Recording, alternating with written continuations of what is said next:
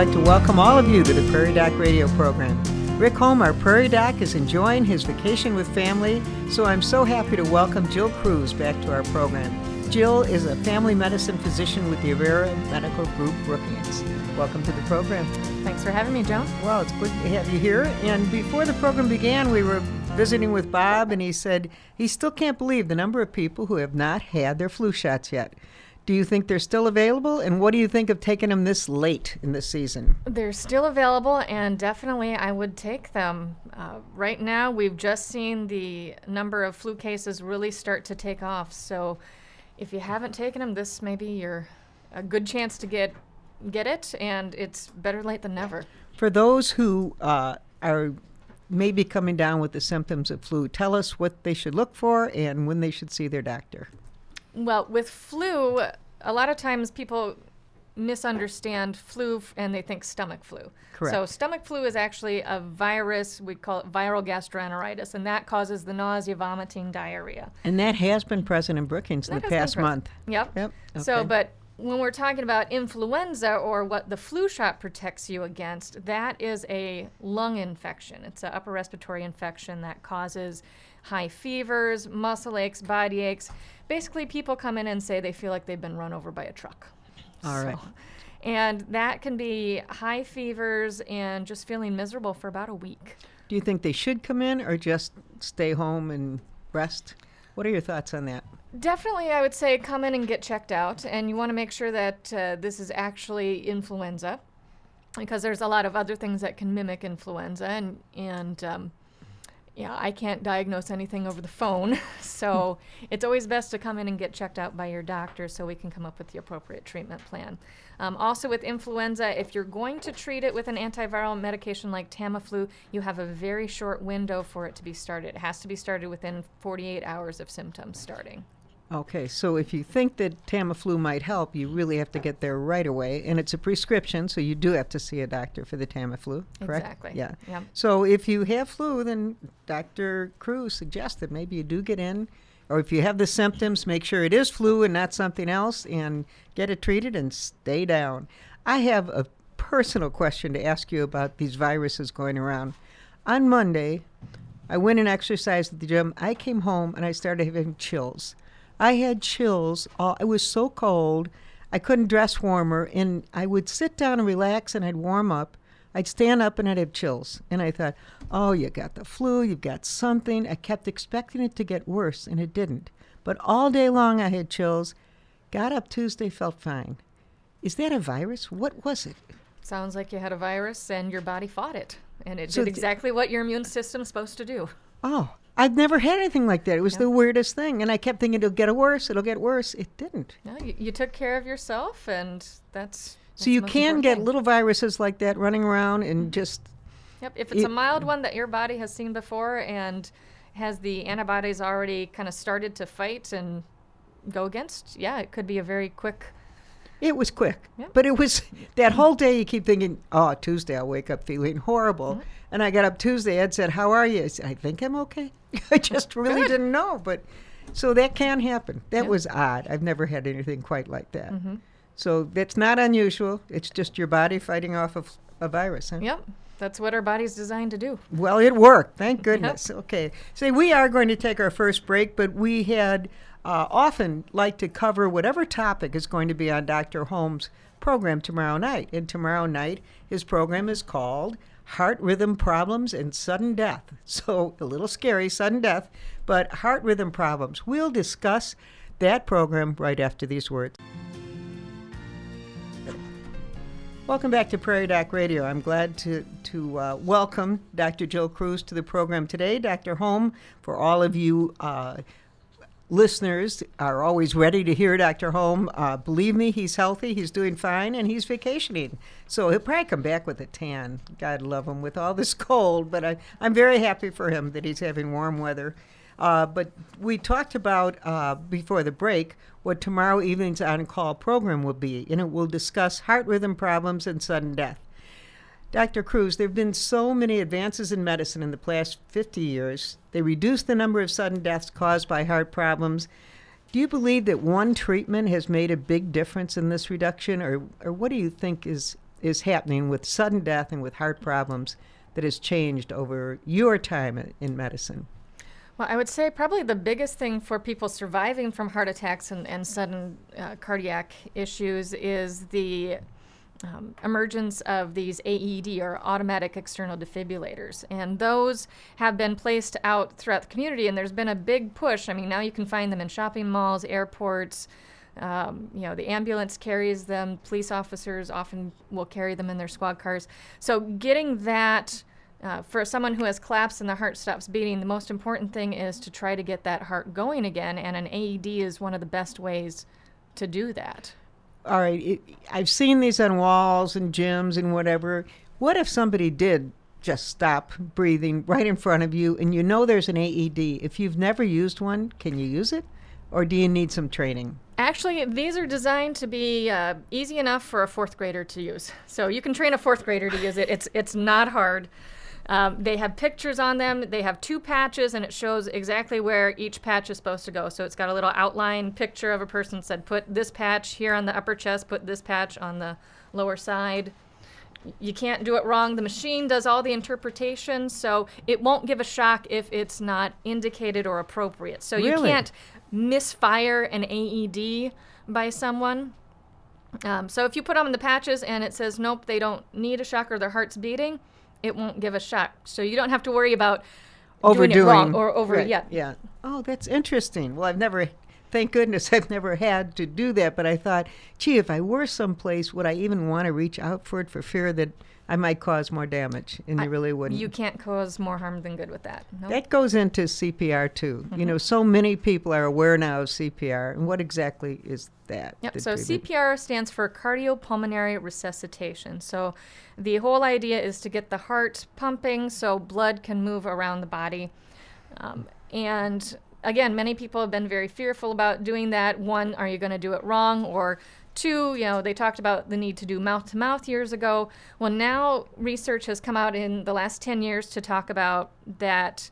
Um, bystander, so someone who's not trained in CPR, if they just did chest compressions, that's good enough. I mean, if you did chest compressions and did not do mouth to mouth, you're going to give benefits still to the person. So, uh, a lot of times people said, oh, they didn't want to do it because they were afraid of, you know, having to do mouth to mouth or touch someone they don't know, or, you know, what if they have a disease? You know, can I catch it? Well, just doing hands only CPR chest compressions for someone who hasn't really had any training or any medical uh, knowledge that can be helpful until someone can arrive with that AED and you know professionals can arrive to help take over.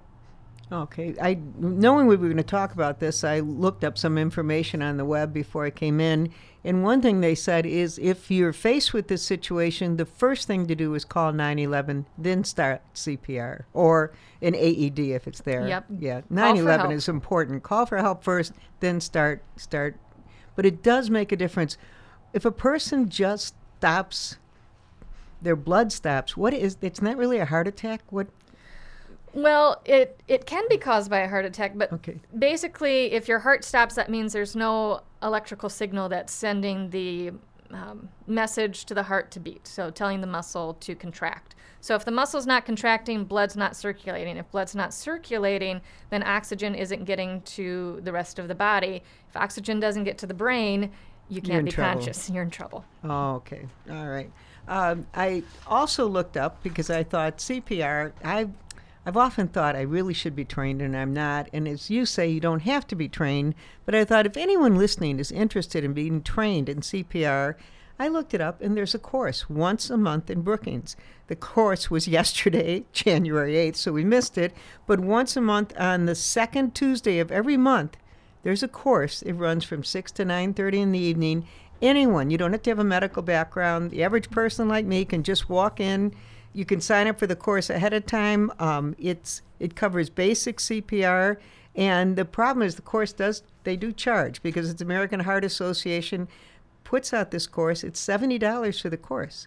But if it's something that interests you, and you've often wondered, I really should know the right way to do CPR or just feel better if you did it. Sometimes you may have a family member, maybe your father or mother, you know, has a heart condition. It might be nice if you were trained in CPR. It'd be well worth the $70 to find out. So we just mentioned that. They're offered every Tuesday, and you can call the Brookings Hospital to find out or to sign up for it. And not every Tuesday, I'm sorry.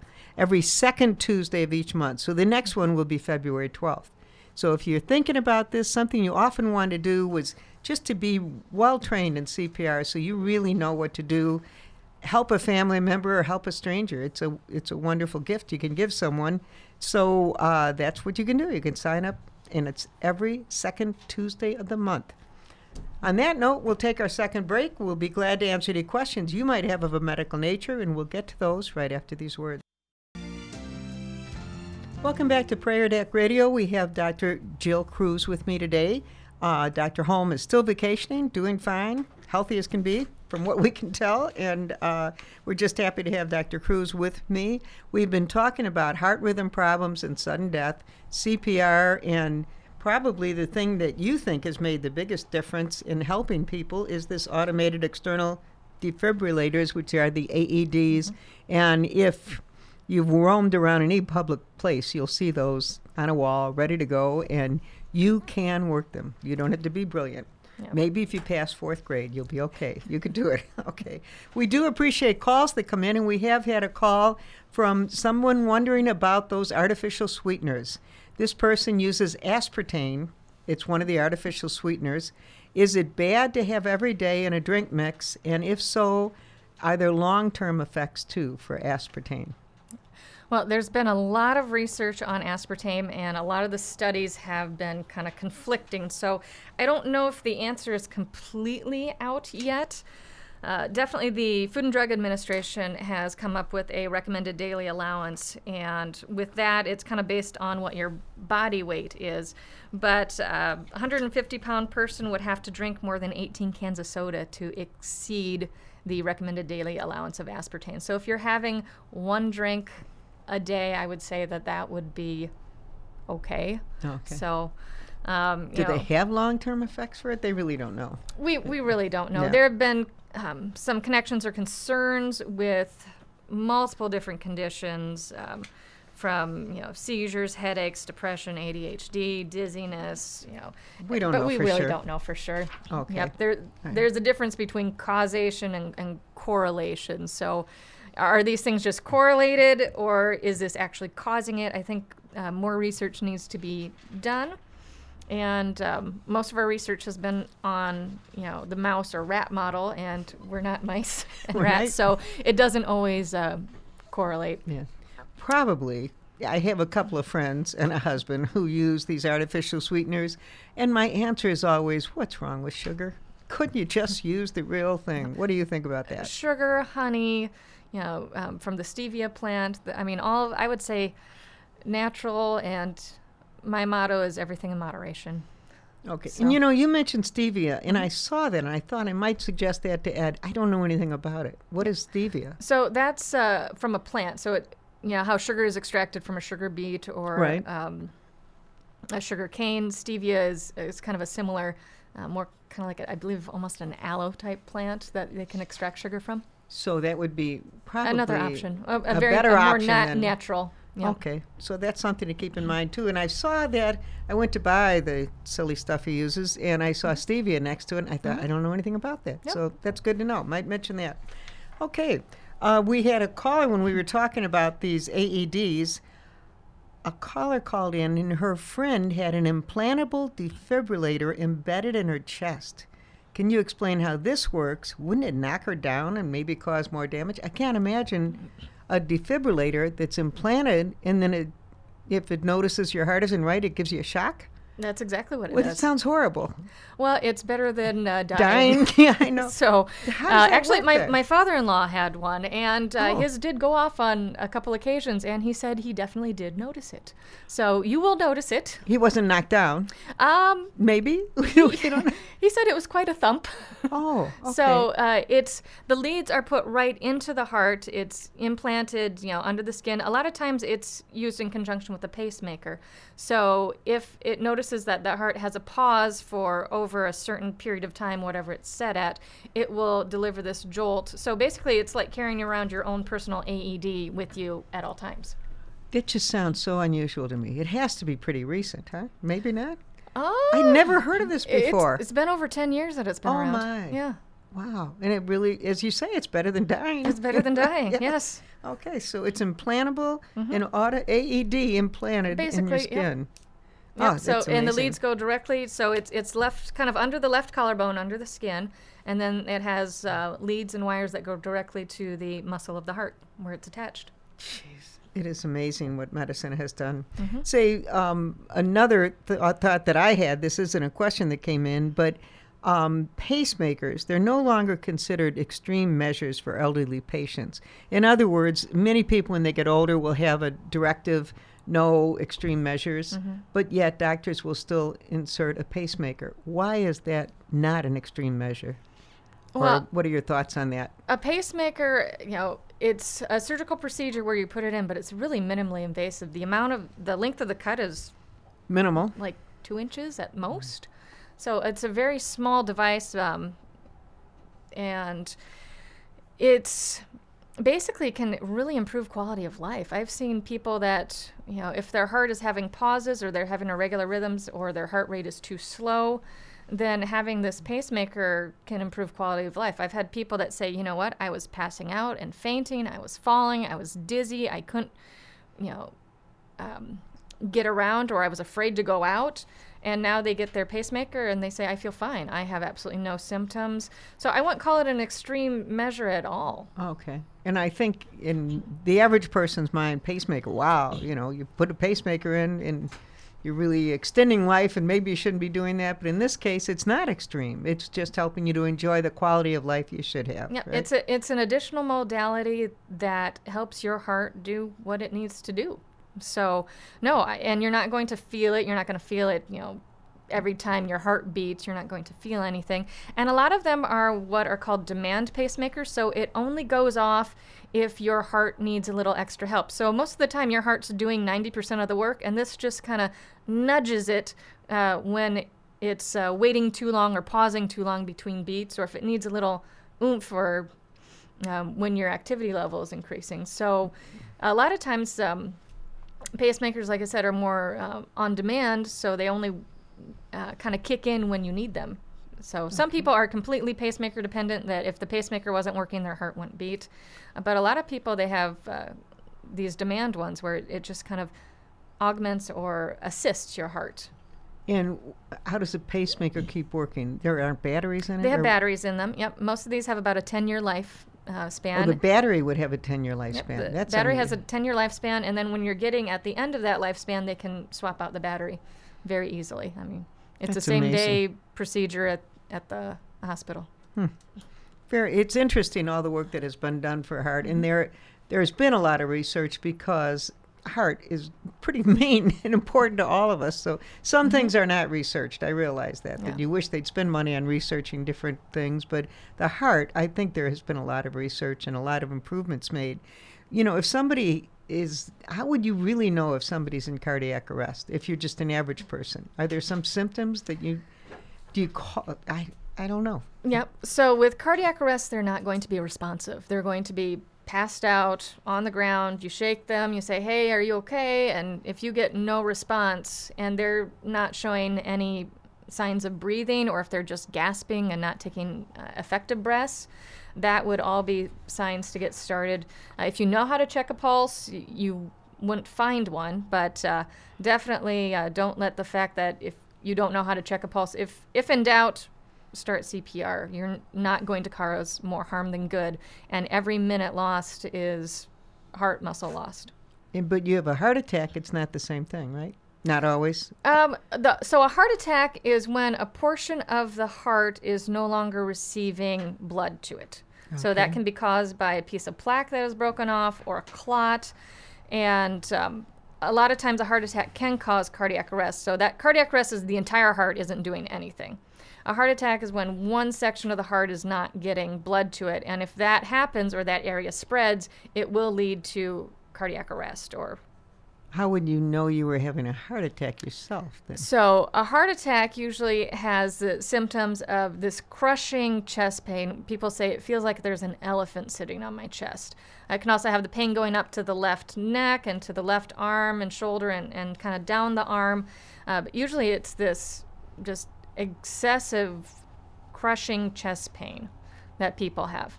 And the best thing for that is to get to the hospital Go to the hospital. Do not go to the clinic because we don't have the resources to help you. You want to be at the hospital. If you have that crushing pain, find a hospital quickly. Yep. Right? Call 911. First. yep, call 911 first uh, because you want the EMTs, or the ambulance to arrive because they have the AEDs, they have the medication, and all of our AEDs in, or all of our ambulances in South Dakota have a device that can send an EKG or a heart tracing to the hospital, uh, thanks to a grant from the Helmsley Foundation. Every ambulance in the entire state has this the ability to send an EKG to the hospital. So before you get to the hospital, the doctor will likely know that you're having a heart attack and can get stuff started right away. So we can call for the chopper before you ev- even have hit the door. That's amazing. Mm-hmm. That Helmsley Foundation has been really beneficial to South Dakota. Yes. For those who haven't heard of it, can you tell us something about it? So the uh, Helmsley Foundation has uh, really helped with providing funds for rural medicine in the state of South Dakota, and again has provided these um, basically uh, life packs which check for um, heart rhythm. It also can do defibrillation, and it can transmit these EKGs or a heart rhythm tracing to the hospital uh, over a cell tower. So it's a really amazing um, way that we've hit to cut down seconds because when someone has a heart attack, that first hour is the most important because every uh, minute lost is heart muscle that could potentially not come back. So we want to open that blockage as quickly as possible, and we talk about the golden hour. So the more things you can get done in that first hour, the more likely there is to be limited or minimal damage to heart muscle that's permanent. So, because of the benefic- beneficiary of this uh, Helmsley. Mhm. Foundation, we've really been able to enhance Yes. people's lives in the Mhm. state. And Helmsley isn't even from South Dakota, right? Grandson is. And Oh, the that's, that's the. South Dakota connection. Oh, Mhm. okay. Yep. All right. Well, that's So- fascinating. Well, we're going to take our final break. If you have any questions, give us a call at 692 1430, and we'll be back right after these words. Welcome back to Prairie Doc Radio. Dr. Holm is unable to join us today, so I'm happy to welcome Dr. Jill Cruz, a family medicine physician with the Avera Medical Group Brookings. We've been talking extensively about heart rhythm problems and CPR and AEDs. And uh, to get off the subject, we had a question about OCD come in. OCD is obsessive compulsive disorder. This caller would like to know do you think this is inherited? I know that many people manage quite well with a few OCD tendencies. Do you think it becomes a problem after a while? Or when does it become a problem? OCD is, uh, I know people kind of throw that term around a lot, Right. but the true OCD is when there's a compulsion to do something that they have no control over. So it basically takes over their life. Like, I can't leave the house unless I check the lock five times. I can't, you know, touch something without washing my hands three times. So it's a compulsion to do something that they can't stop even if they wanted to. So it can become very intrusive in their life and really affect their quality of life um, because they want to do something but they can't they stop. simply must They it. must simply do this. So there are medications that can help with that and help manage those symptoms so people can kind of get their life back. But I know a lot of people say, "Oh, I'm so OCD, I have to do X, Y, and Z." Well, if you didn't do it, would you be physically agitated, nervous, nauseated, you know, or would you just be, "Oh, well, I didn't get my house clean. It's, you know, and and walk out the door and be fine." I mean, this is not, "Oh, I just like to have things neat and in order." This is, I have to do this ritual in order to feel safe and comfortable. Do you believe that there's some inherited tendencies in that? There does tend to be uh, some her- inherited. I mean, there's always a first person in the family to get it, but it does tend to run in families and something you do have to watch out for if there's a, a family member that has that as Is well. Is it something neurological? What causes it? I don't think we really know No, quite okay. yet. No. So at least they found meds that may we, help. we have found meds that, that can kind of help with those compulsions so people don't have to, especially like with hand washing, if they have a compulsion to wash their hands, if you're doing that multiple times a day, you can end up with really dry, cracked hands, you know, to the point that they're bleeding and they still can't stop because they just feel they have to keep washing their hands.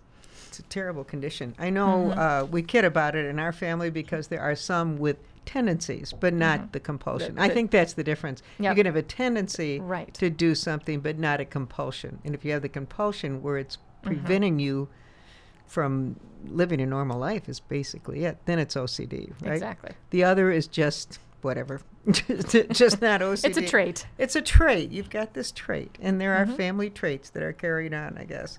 Well, we're running down with our time here. I've really enjoyed having Dr. Cruz with me. Is there some topic that you wanted to discuss, or something you wanted to give us, um, kind of a summary of how to deal with heart problems? Well, I would say the best thing to do is to um, make sure that you have all the risk factors controlled. So, obesity is a risk factor for heart disease and heart problems. You know, so making sure working on weight, making sure that you get your blood pressure under good control, and then checking in with your doctor, having a regular checkup. Because a lot of times people can have these irregular rhythms and not necessarily feel them or notice them. And a lot of the times I will hear it when I'm listening with the stethoscope, and they may not notice that they're having a skipped beat or an irregular heart rhythm. So, uh, having that annual checkup where someone can listen to your heart and hear if anything's going on is always very helpful. Okay, and I think that that's helpful to pass on to peop- our listening audience because so many, and I have to say mainly men, just don't get to a doctor. Mm-hmm. And so they may have a heart attack where it could have been prevented had they visited a doctor. You know, I think my husband went 30 years without seeing a doctor until I finally said, well, maybe your wife will leave you if you don't go to a doctor. So I finally got him to a doctor, and he had an irregular heartbeat and didn't know it. And it's made all the difference in the world for him. So I think you guys out there listening get to see a doctor, you know, mm-hmm. yearly. Even if you're feeling great, mm-hmm. it's fine to still go in and see a doctor, right? Sometimes people put it off because they feel very healthy. Yes. And the whole point is to treat problems before they c- become big ones. I always tell people it's easier to put out a campfire than a forest fire. That's a good line. All right. Well, put out those campfires. Get in. If you haven't seen a doctor for a year or more, please make an appointment. You know, the Avera Medical Clinic is ready there for you, and Dr. Jill Cruz would be glad to see you as well. Okay, well, we we're so glad that you took time from your busy schedule to be here with us, and we hope all of you have enjoyed our Prairie Doc radio program. As always, you can hear more from Dr. Holm online at prairiedoc.org, where you may also learn more about the exciting activities of the Healing Words Foundation. My thanks to Dr. Jill Cruz for joining me today. Thank you, Dr. Cruz. And thanks to all of you for listening to Prairie Doc Radio. I'll close with Dr. Holm's weekly reminder stay healthy out there, people.